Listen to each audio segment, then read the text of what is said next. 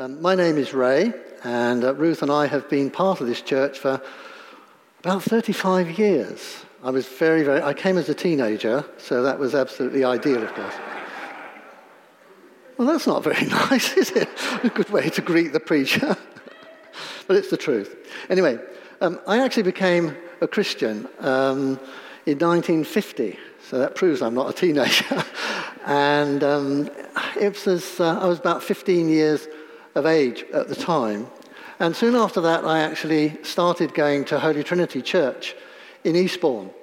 And as its name suggested, it believed in the Trinity God the Father, God the Son, and the Holy Ghost.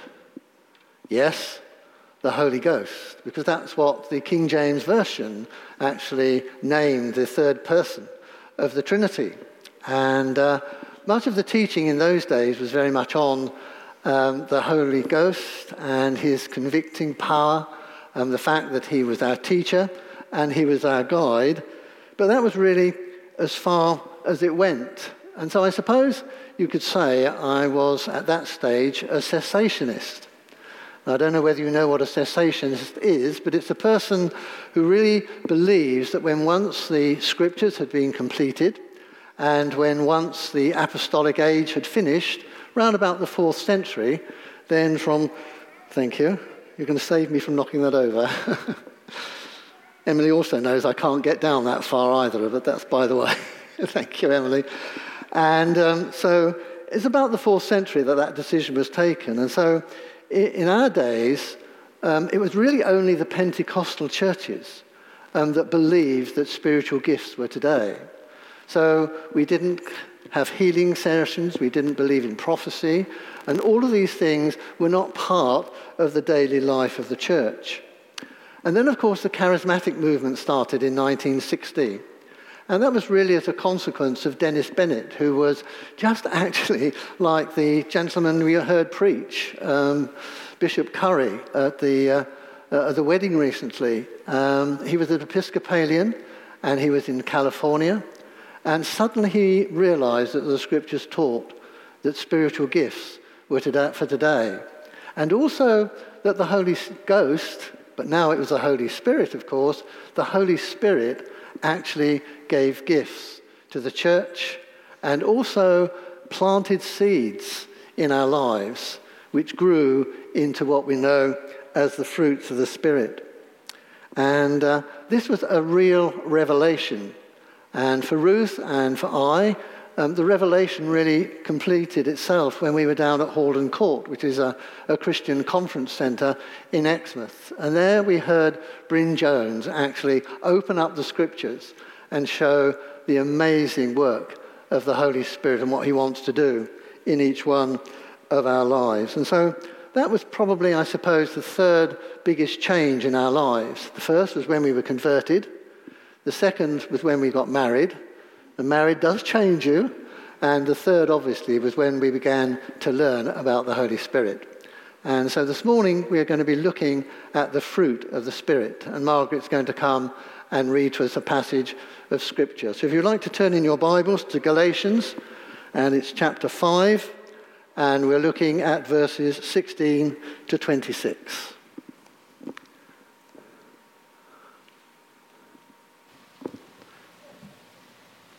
I say then, walk in the Spirit, and you shall not fulfill the lust of the flesh. For the flesh lusts against the Spirit, and the Spirit against the flesh, and these are contrary to one another, so that you do not do the things that you wish. But if you are led by the Spirit, you are not under the law. Now the works of the flesh are evident, which are adultery, fornication, uncleanness, lewdness idolatry, sorcery, hatred, contentions, jealousies, outbursts of wrath, selfish ambitions, dissensions, heresies, envy, murders, drunkenness, revelries, and the like of which I tell you, before, told, tell you beforehand, just as I also told you in time past, that those who practice such things will not inherit the kingdom of God. But the fruit of the Spirit is love, joy, peace, long suffering, kindness, goodness, faithfulness, gentleness, self control. Against such there is no law.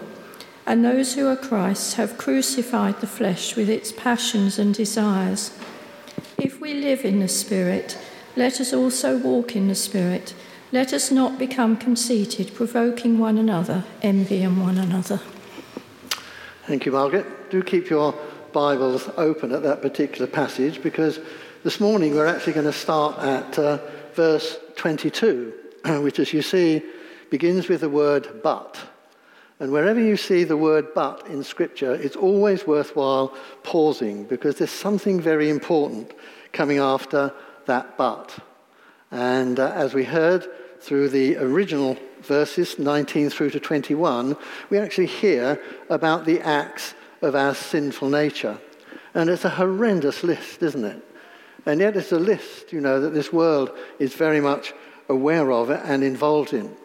But then we have these words about the fruit of the Spirit is love, joy, peace, patience, kindness, goodness, faithfulness, gentleness, and self control. Jesus actually said that we will be recognized by our fruits, not by our gifts. And that's interesting, isn't it? Because as churches, we spend a lot of time thinking about spiritual gifts, and rightly so, because that actually helps us to build ourselves up and to help to build up one another as a church. But actually, gifts will finish when either Jesus comes back or you and I go to heaven.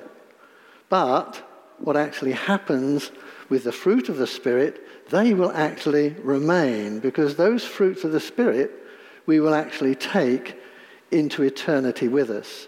So we need to keep the balance between the two. But the fruit of the Spirit is something we don't often hear preached in church, and I'm delighted that that's our subject for this morning because they're, not fruits and characteristics that we can actually build and grow ourselves, but they're actually developed by the Holy Spirit. The Holy Spirit who indwells us, and He planted these seeds in your life and in mine the moment that we became believers. The moment we were converted, the Holy Spirit planted these little seeds into our lives. Look at verse 16, where it actually talks about living or walking by the Spirit. Verse 18 says we are led by the Spirit. Verse 25, we keep in step with the Spirit. So this whole passage is really encapsulated in the thought of the Holy Spirit. He's the one that does this work within us. And so as we walk, as we're led by, and we keep in step with the Spirit, so these fruits are going to begin to develop in our lives. And notice in your Bibles it's a capital S, which means it's not your spirit that's doing that work, it's actually the Holy Spirit. He's the God's Holy Spirit. He plants, he feeds, and he waters those seeds that are sown in our lives. Now, there's no way I'm going to be able to go through and give you a detailed explanation of each one of these uh, various fruits that we have, but we'll try and just cover um, them with very brief sort of way. Many people have actually seen love as an orange, and these other fruits as little segments within that orange. So as you take off the covering of the orange, of the love, then you begin to find these other fruits underneath the surface. And uh, the first one is love.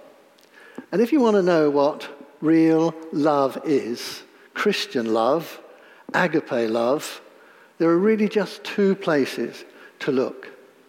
And the first is the cross. God is love. God so loved the world that he gave his only begotten Son, that whosoever believeth in him should not perish, but should have everlasting love. And that's what the bishop concentrated on, wasn't it, in his sermon at uh, Harry and Meghan's wedding. He said, There is power in love. And I actually heard three people at Tesco's as I was walking around on the Sunday following that sermon, actually talking about love. That was a different kind of love that guy spoke about at the wedding, wasn't it? Can love really change the world? The sort of love I hear is, is a mushy sort of love. What sort of love was he talking about? That was a conversation of three people filling shells at Sainsbury's, at uh, Tesco's. Isn't that amazing? The effect that that sermon has actually had. Because he said, you know, there's power in love. There is redemptive power in love. And the first place that that love is described and shown for us is on the cross. But the second place is in 1 Corinthians chapter 13. And there we have a beautiful portrait of Jesus. Just read through 1 Corinthians 30, not in the context of a marriage service, but in the context of your life, and see how you actually come up to some of those phrases there about what love truly is. Because it's a real challenge. I've done it, and it really has challenged me, I have to say. Love is really the key to life. And uh, when Jesus was asked about which was the greatest commandment, he actually took the Ten Commandments and he divided them into two. He divided the first four that are all about God, and he said that we should love the Lord our God with all our hearts, with all our minds, and with all our souls. And then he took the next six of the Ten Commandments, which were all about our relationships with other people. And he said, You should love your neighbor as you love yourself. And you know, love is probably one of the most precious gifts that anyone can have. And it's a gift which we can share with God and we can share with our neighbours. I don't know whether you know, but love is actually spelt T I M E, time. Time is one of the most precious gifts that you and I have. And if we actually spend time with someone, they actually know that we love them. When you spend time with God, you receive his love, but you also tell him that you love him. When you spend time with other people, they know that you actually love them. I wonder, have you told anyone this week that you actually love them? Have you told anyone this week, actually, I love you? Whenever I contact my grandchildren, I always finish off with, I love you. I'd really encourage you, even today, to tell someone that you love them, even if you're a man. And it's not always easy sometimes for us men to say that we actually love someone. Now, the second fruit is joy. And it's actually been said that joy is Jesus, you, and nothing in between. Jesus actually tells us that there is joy in heaven every time a sinner is converted. So imagine what a joyful place heaven must be. Because every moment of every day, of every month, of every year, people are being converted around the earth. And so there's constant rejoicing in heaven. Heaven is a great place of joy. But joy is not dependent, of course, upon our circumstances. Sometimes we think joy actually comes from without and touches us. But actually, it comes out of us and should, in fact, be touching the world.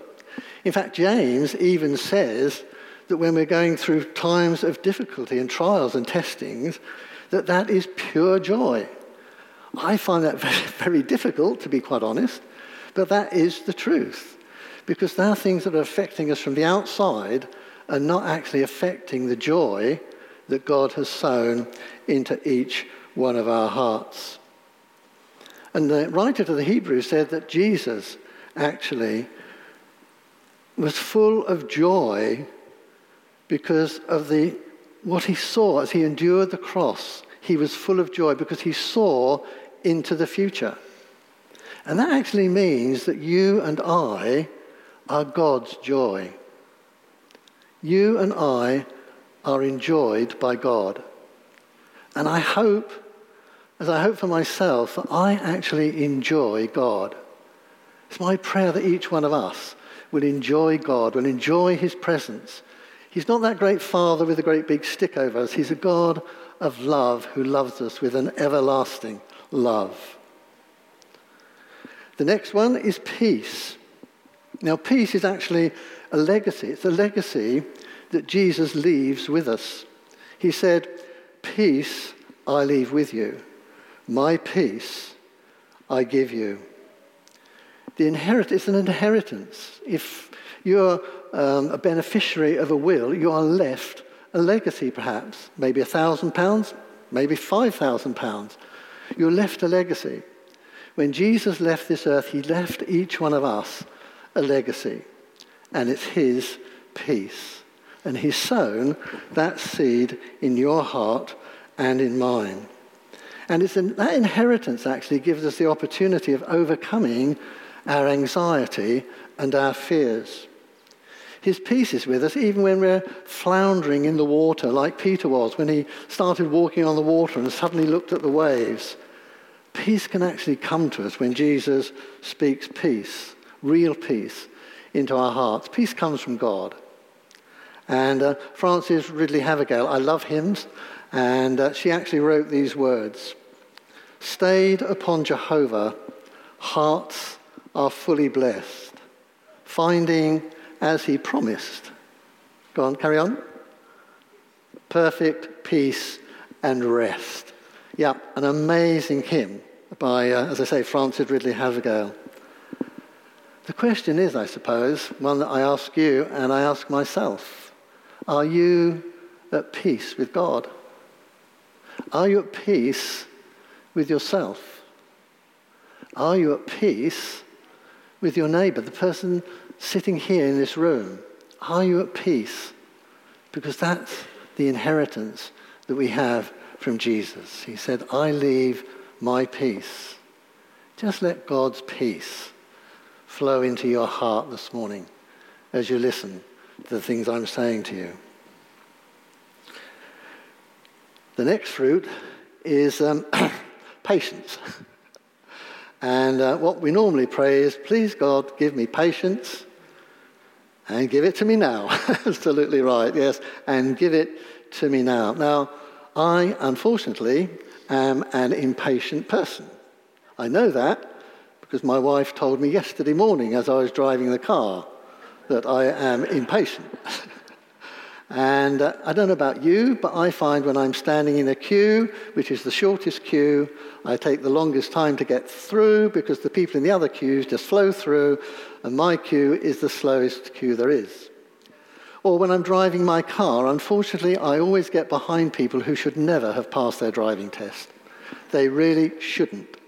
Now, my friends tell me I should pray for those in front of me on, in the queue, and I should take my hand off the horn both of those things I find incredibly difficult. But you know, using that word incredible, God has been incredibly patient with me.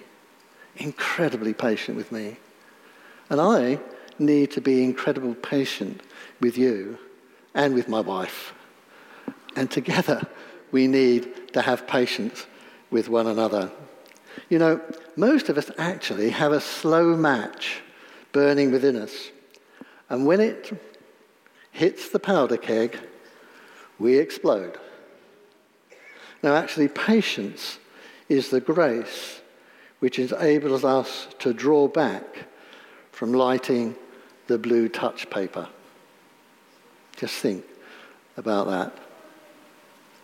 The next gift we hear is about kindness.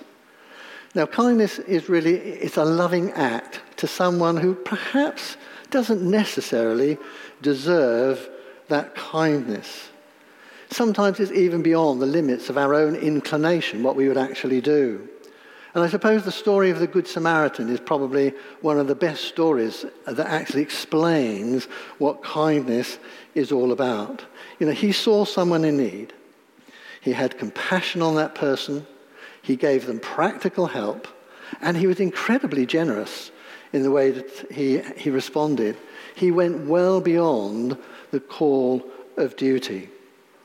And kindness is a lovely gift that people can have from God, as is goodness, because Jesus said, I am the good shepherd.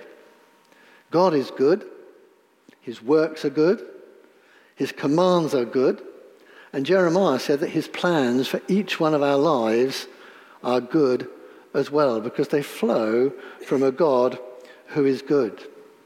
You know, I believe that this world is full of common grace. Generally speaking, most people are good, aren't they? It's only the media that concentrates on the bad in people. But by and large, most people, those sitting around you today, are good people. And there are countless acts of goodness and kindness being done in our country and throughout the world every day.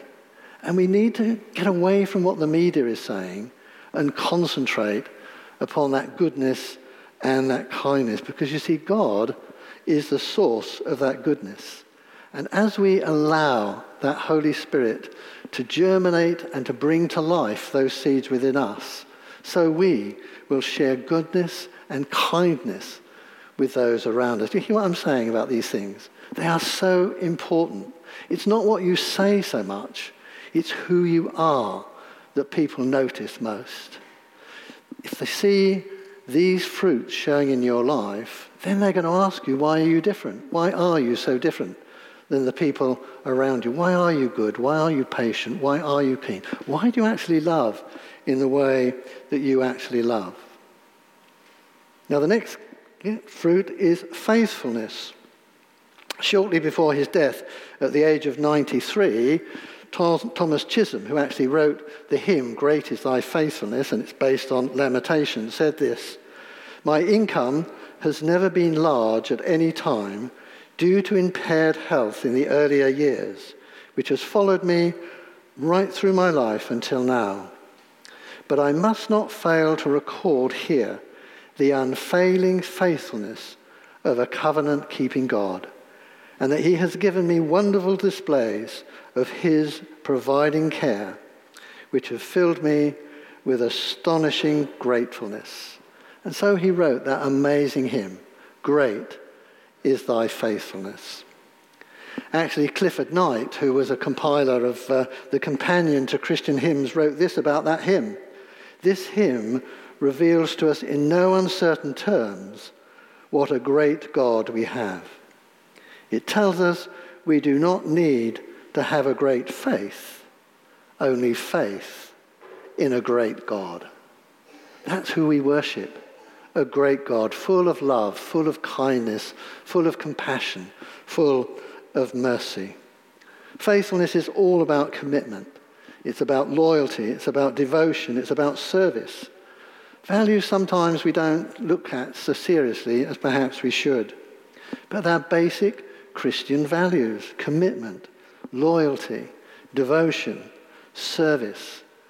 Uh, Vince and I were talking earlier on about marriage and, uh, you know, how we need, how much we need to be faithful in our marriages and faithful to one another in those situations. And I thought Sam brought out that whole subject of faithfulness, didn't he, brilliantly the other Sunday, as he explained God's faithfulness to each one of us. And, uh, you know, we need to reflect that attitude in our lives. The uh, penultimate fruit of the Spirit in Galatians is gentleness. Now, it's very easy to see gentleness as weakness, and often we do. But when he was actually writing to the church at Thessalonica, um, Paul actually said this. He talked about his authority but he also said, My authority is like the tenderness of a woman, of a mother caring for her child. And the picture there is power and strength, but actually it is controlled. Now, we've all seen, haven't we, the advert about fairy liquid. It's strong on the pans, but soft on our hands. Strong on the pans, soft in our hands. You've got that thought of softness, and yet of power as well. And so gentleness is really all about loving, tender authority. And it was beautifully displayed by Jesus when uh, he went to the home of Mary and Martha and found, although he knew it, that Lazarus had actually died. And he was a bit late in getting there. And so Lazarus has actually been laid in a tomb. And it actually says these words of tenderness. And it's the shortest verse in the Bible. It actually says, Jesus wept. He had compassion on Mary and Martha, his dear friends who had looked after him, had opened up their home to him, and suddenly they were bereaved. Their beloved brother, Jesus' friend, had died. And Jesus had that tender heart. But what did he do a few moments later? He cried out, Lazarus, come forth. And Lazarus came out of the grave alive in new resurrection. The third time that life had been brought to a dead body by Jesus. And he had to say Lazarus because he had probably laid in a full tomb. And a whole lot of people would have come out at one time. But actually, it was Lazarus he was interested in. It was Lazarus was the one that he wanted to bring back and restore to his family. Finally, self-control. You know, I suppose if we're honest, most of us would say that self is the motivating force in most of our lives. We are motivated by I. What I want, what I'm going to do, I is there right central. And it's all about pride. And if you read the Old Testament, you'll find that actually the reason Satan was thrown out of heaven was because of pride. He thought he could actually replace God. And whenever pride rises up within us, sadly, it will always become rebellious and it will become disobedient. And if you look at the cross, it is actually I crossed out. The sign of the cross is I crossed out. And John got it right when he wrote, He must become greater, and I must become less. God must begin to take authority and control of my life. And the me in me must begin to reduce as Jesus becomes the very center of my life. Self control really is all about submitting ourselves to God and then allowing His Holy Spirit to come into control, inviting the Holy Spirit to empower us, to give us mastery over sin and temptation. We are required to watch and to pray, that's right, resist and flee from the devil, to put on the whole armour of God, but primarily it's our will joined to the Spirit's power that gives us victory. That's willpower. I decide, the Holy Spirit then flows into me and gives me the power to overcome those tests of trials and temptations. So self control is so important. And it's God's will for each one of us that we should be controlled by His Spirit. So we've looked at just those nine fruits of the Spirit. There are others hidden around in Scripture, and as you read through the New Testament, you'll find there are other fruits of the Spirit. But the whole object of the fruit of the Spirit is that you and I become more like Jesus. That's the purpose. That's why he's sown those seeds in your life and in mine. And so, just for a few moments, I want you to sit and just look at those fruits of the Holy Spirit that are there on the screen in front of you. And just meditate upon them. Just go through them one by one and see it as a garden in your life. What does the garden of your life actually look like? Are any of these seeds poking up through the soil? Perhaps some of them are just small shoots. Perhaps some of them actually you've been praying a lot into, and God's been working, and they are actually now producing fruit. And people are saying, Why are you like you are? And that just gives you the opportunity of telling them about Jesus. So we're just going to meditate quietly, and Emily is going to come and uh, pray and play, play for us. She's going to play it quietly once, and then she's going to sing. And then perhaps together we will sing at the end. But just let's meditate And ask God to speak into your life as I'm going to look and ask God to speak into my life as well. Just a few moments of quietness before God.